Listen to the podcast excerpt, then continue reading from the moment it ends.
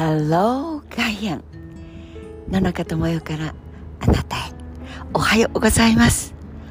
大丈夫でしたか、えー、昨日の夜中に揺れを感じたその地区にお住まいの方は本当にびっくりしましたね、えー、今もさまざまな、えー、港区はですね私は集合住宅いわゆるマンションに住んでいますが一斉にバッと全館です。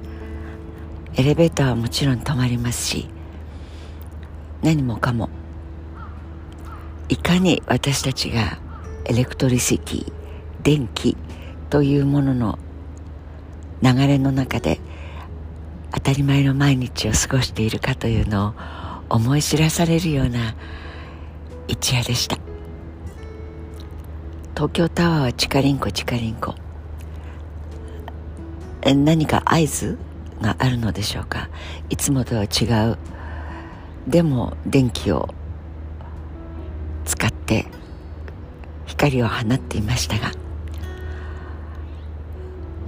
もう地面から突き上げてくるようなという例のドーンというそんな地震は感じる間もなく地の底が左右に大きく揺れている。まっすぐ歩かないでいましょうと言ってしゃがみ込むようなそんな揺れでした。皆さんにも何も被害がなかったらいいなと心から思っています。3.11の時は私は六本木ヒルズの49階にいました。とても歩けるような状態ではありませんでした。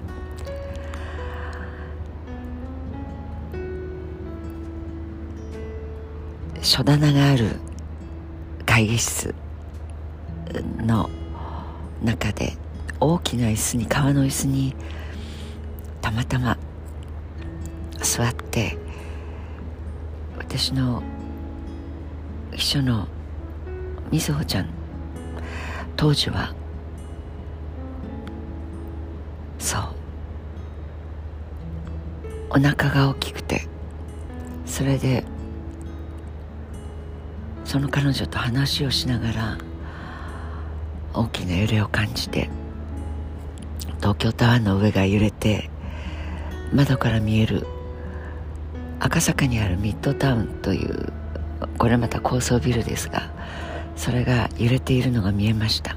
向こうから見るとこちらも揺れているのだろうなと思いながらみたいなあの揺れがまた来るのかなというふうに思いました。どれほど東北の方たちがびっくりなさったことでしょう。そして恐怖に怯えられたことでしょうか。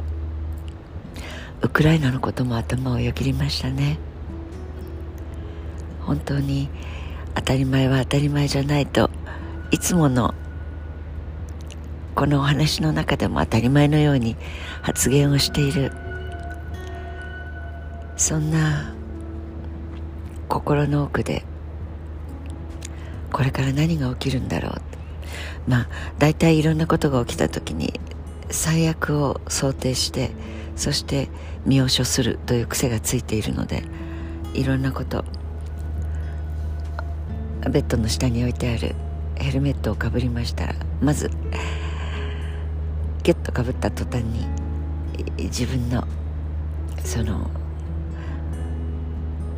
顎ひもがプツンと切れるとか懐中電灯手回しでというのもついている。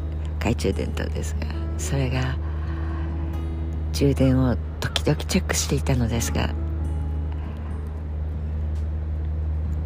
電池は切れていたとか手回しはうるさくてとてもじゃないけど不安な時に使える代物ではないとか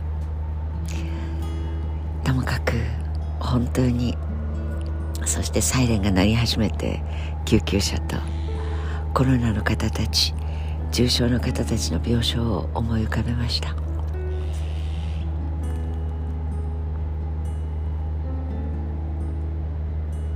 今日一日は身の回りでそして何の揺れも感じなかったあなた。とりわけです。もう一度防災キッズ道具そして最低の3という数字。3日間。3時間。その最低限のお水。それから季節がまだ寒いですから身を守る。体温を保ってくれる。着るもの。そして弱い弱い足の裏を守ってくれる。履物。最低限の防災グッズを確認しておいてください。